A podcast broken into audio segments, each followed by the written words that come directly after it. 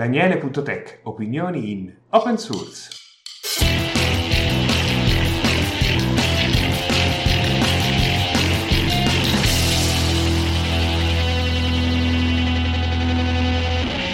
Buon salve per questo nuovo episodio. La puntata scorsa mi sono accorto dopo averla pubblicata che non avevo effettuato la pulizia della registrazione e stavolta invece ho ricevuto anche dei suggerimenti su, proprio su come configurare lo stesso Audacity, quindi spero che la registrazione e la qualità sia migliore.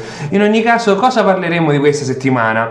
Nelle scorse puntate avevo detto che essendo le prime settimane dell'anno non c'era granché e stavolta invece c'è di veramente tanto di cui parlare. E cominciamo subito con, con qualcosa che riguarda tutti, ovvero i sistemi di messaggisti. Non voglio entrare nel discorso nuovamente, avendone già parlato nell'episodio scorso, ma stavolta voglio parlarvi dal punto di vista Telegram.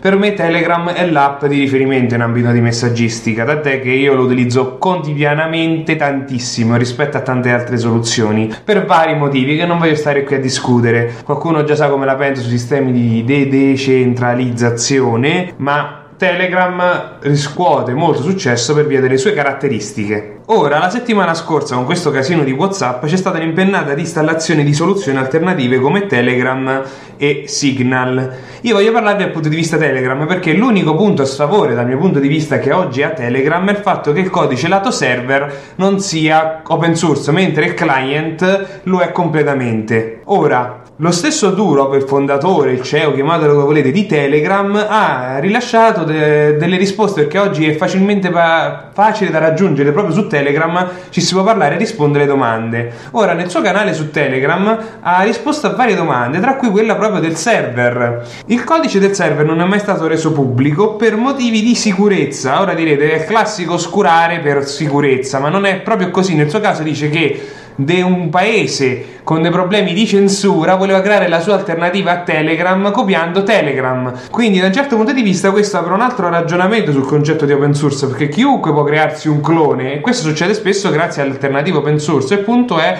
come sempre, cosa su cui nessuno mai riflette, è l'utilizzo di cosa se ne fa di questi cloni, perché effettivamente è un problema. Facciamo l'esempio della Cina dove ci sono cloni per la maggior parte dei social network e dei siti come anche Russia per creare delle alternative che poi siano migliori per vari motivi eccetera non sta a me discuterne. Fatto sta che effettivamente è un punto di domanda. Quindi già abbiamo una piattaforma che risponde direttamente alle domande cosa che spesso non succede in questo contesto il che gli dà molto valore rispetto a tante altre. Tornando a noi agli altri argomenti di discussione dicevo che questa, questa settimana ce ne sono stati veramente tanti tante novità. Cominciamo subito parlando male di Google cominciando col fatto di Google Safe Browsing. Non so quanti di voi lo conoscono come servizio, ma è integrato in tutti i browser ad oggi. Si tratta di un servizio di Google che verifica se un sito è malevolo oppure no. Si tratta di un indice, un po' come si fa, si fa con gli spam bot, uno gli spammer, si fa un elenco di mail, indirizzi IP, eccetera, che sono di spammer loro lo fanno per i siti internet. Quando un browser accede a un sito che fa parte di questa lista, beh, il browser mette un bel avviso: sei sicuro di voler continuare questo sito? Bla bla bla.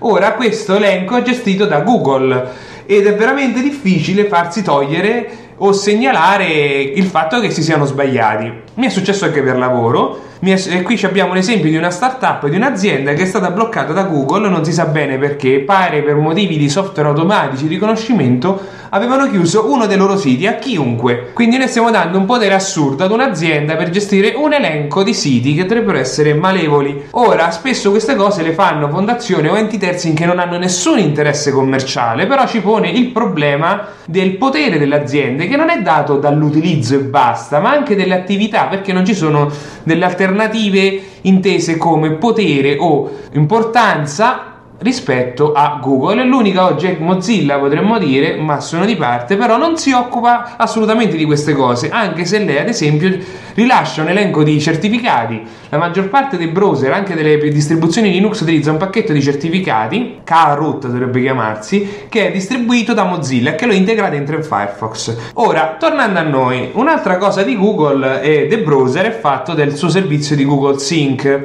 Ora, questo servizio serve a sincronizzare i preferiti ID, eh, le password, queste cose qui. C'è la Firefox anche lui un'alternativa del genere. Il punto è che la maggior parte dei browser che voi vedete sul mercato sono tutti cloni di Chrome perché si appoggiano a WebKit. oppure ci sono versioni modificate di Chromium direttamente, quindi sono soltanto delle versioni eh, light o alternative di Chromium. Cos'è Chromium? Chromium è la versione open source di Chrome, ovvero tolte tutta una serie di cose proprietarie.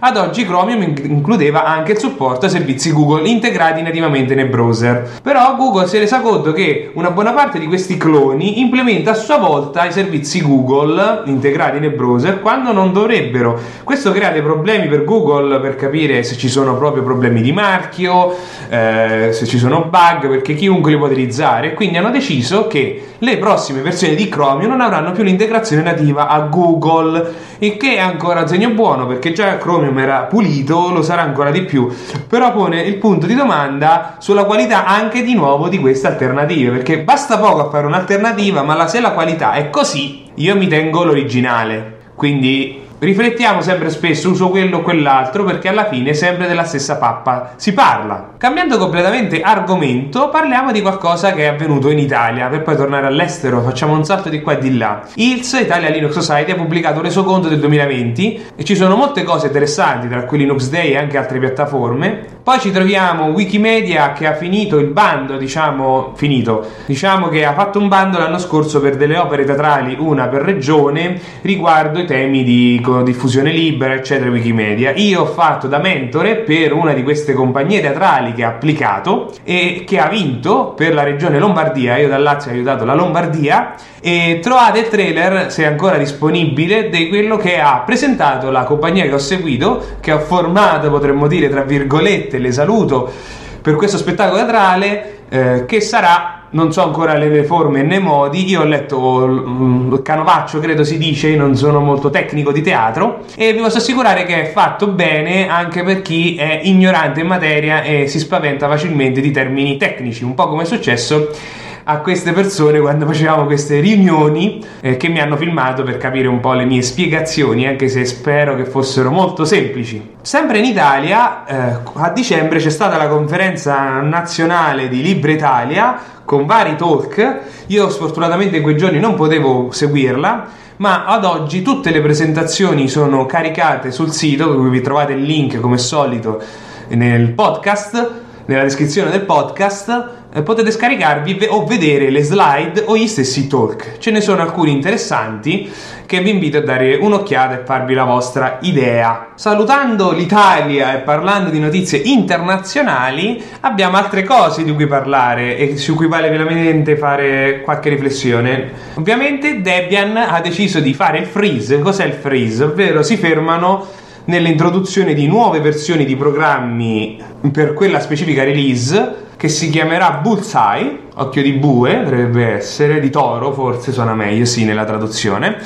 E quindi ci vedremo a breve Debian 11, breve significa qualche mese probabilmente sì, il tempo che stabilizzano tutta una serie di pacchetti. Ma parliamo di notizie un po' più cicciose. La prima di tutto è un'analisi da parte di una persona sullo spionaggio che avviene tramite Microsoft Teams. Spionaggio è un termine molto sbagliato però più che altro ha fatto un'analisi sulla quantità di cose che, di tracciamento che fa un'app di videoconferenza. Noi sappiamo che Zoom è molto pesante a livello di privacy, dopotutto ti permette di impedire alle persone di chiudere una conferenza, ti permette di mettere qualcosa a tutto schermo per loro e tutta un'altra serie di cose, ma perché è utilizzata in certi contesti e quelle caratteristiche servono. Non dico nel caso di scuola, ma per dire nel caso di aziendale potrebbe avere una certa importanza essere sicuri che i dipendenti seguano gli aggiornamenti, quindi sono delle accortezze che uno accetta perché, o compra quel software apposta perché lo fa.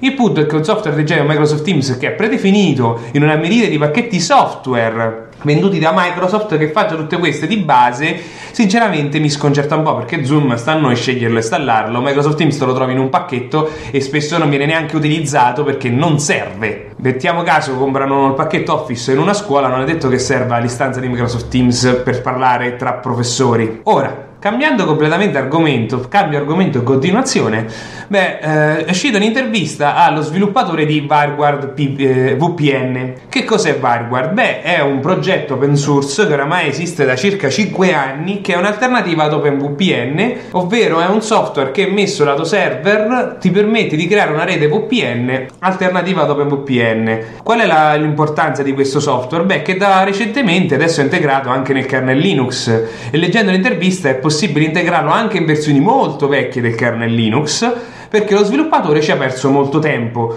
Qui ci troviamo davanti a una persona che ha voluto vedere le problematiche di OpenVPN in termini di velocità, configurazione, eccetera, e crearne una soluzione.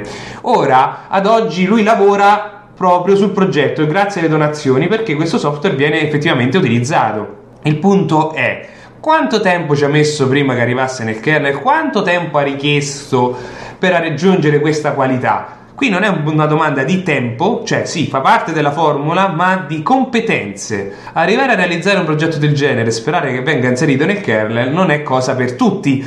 Richiede una certa conoscenza della tecnologia, dell'ambiente e tanta tanta pazienza. E il proliferare, la frammentazione dei software open source che fanno la stessa cosa spesso è un problema. WireGuard invece si è posta direttamente all'inizio come un'alternativa con la premessa di essere semplice, sono 4.000 righe di codice dicono, e che funziona è, e ha ricevuto l'approvazione nel kernel, quindi significa che ha un'alta qualità e questo ha richiesto un sacco di tempo. Quindi la mia richiesta è tanti che decidono di avviare un progetto open source da zero, date un'occhiata a cosa esiste già in commercio, invece di reinventare la ruota, perché è bello inventare la ruota, stimola tantissimo, ma secondo me stimola molto di più partire da un progetto già esistente perché devi capire come funziona e capire perché certe scelte sono state fatte. A quel punto ti potrai rendere conto che forse alcune scelte si potevano fare meglio meglio e quindi tu stai imparando sulle spalle di qualcun altro e migliorando il progetto stesso. Quindi di nuovo il ragionamento che come dico spesso, due piccioni con una fava. Bisogna saper rendersi conto di quello che già c'è sul mercato e contribuire a realtà già esistenti. Non si può sempre partire con un progetto nuovo, anche perché altrimenti rimarrà soltanto un progetto personale. L'ultimo punto su cui vediamo se stavolta riesco a essere breve rispetto alla puntata scorsa che effettivamente era da record è una domanda che è nata sul, tre, sul, subreddit Linux, ovvero come posso insegnare Linux a un ragazzo di 14 anni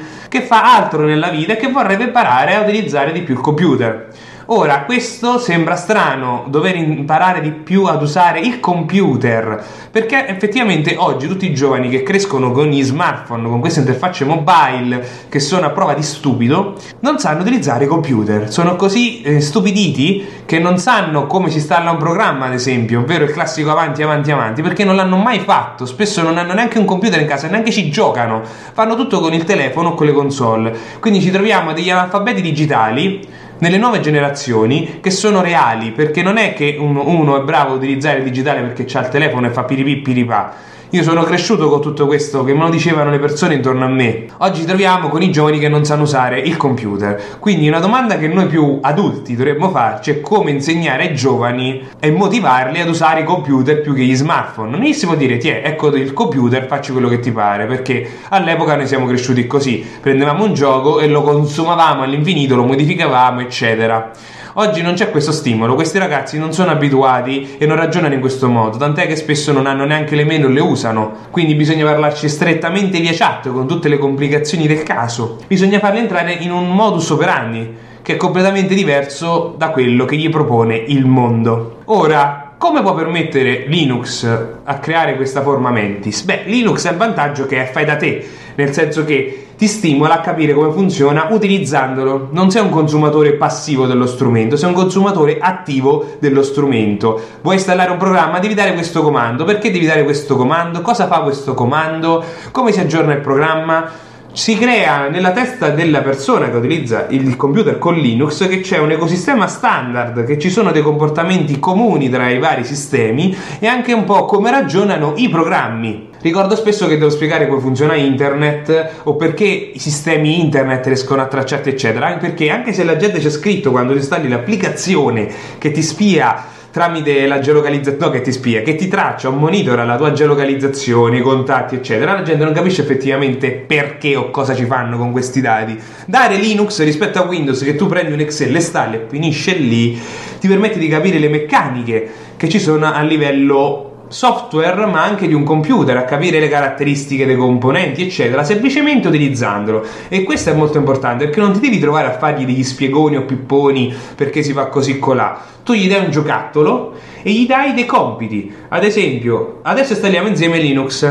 Ora quali sono i programmi che ti possono far più comodo per usare il computer ti dirà gli serve qualcosa per navigare qualcosa per scrivere eh, una calcolatrice non lo so si fa un'analisi di questi programmi e si installano insieme o li fa da solo. Cioè, dare le, i passaggi per imparare a usare il computer sono molto importanti. Dobbiamo dare noi gli stimoli a questi giovani perché non li hanno. È una generazione in cui mancano molti stimoli a voler fare qualcosa. Quindi noi dobbiamo dare il calcio d'inizio. Io lo dico questo a 30 anni senza figli perché spesso me li trovo a fare da mentore o gestire volontari o ragazzi che hanno meno della metà degli anni, no, più della metà degli anni miei. Sì, più della metà degli anni miei o meno della metà degli anni miei, facciamo così così, non mi sbaglio, e che hanno queste problematiche. Bisogna dargli gli stimoli. Una volta che ricevono l'input, piano piano ne prendono tanti, si avviano, è un po' come una macchina in salita o una panda un po' con dei problemi, gli date un po' di gas, una spinta, pum, e una volta che è partita è avviata.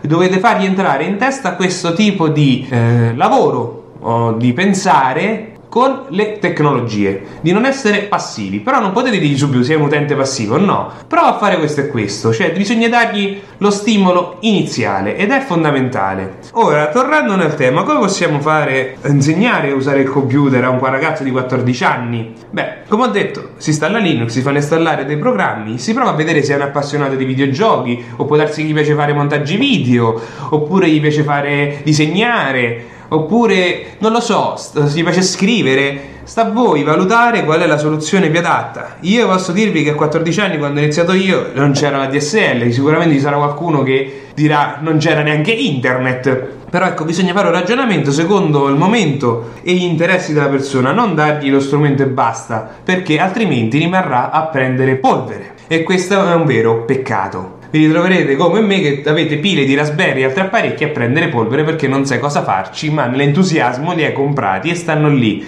Però questo di dare un computer a un ragazzo pensate che c'è qualcosa è peggio ancora, perché probabilmente si poteva fare meglio. Io sono arrivato alla fine dell'episodio, vi saluto, vi invito al prossimo podcast, spero che la qualità stavolta sia migliore, se avete domande o suggerimenti sono sempre raggiungibili anche via mail, ringrazio Salvatore infatti per questa email riguardo Audacity. E ci vediamo alla prossima settimana. E chissà cosa ci aspetta il mondo open source da proporci settimana prossima.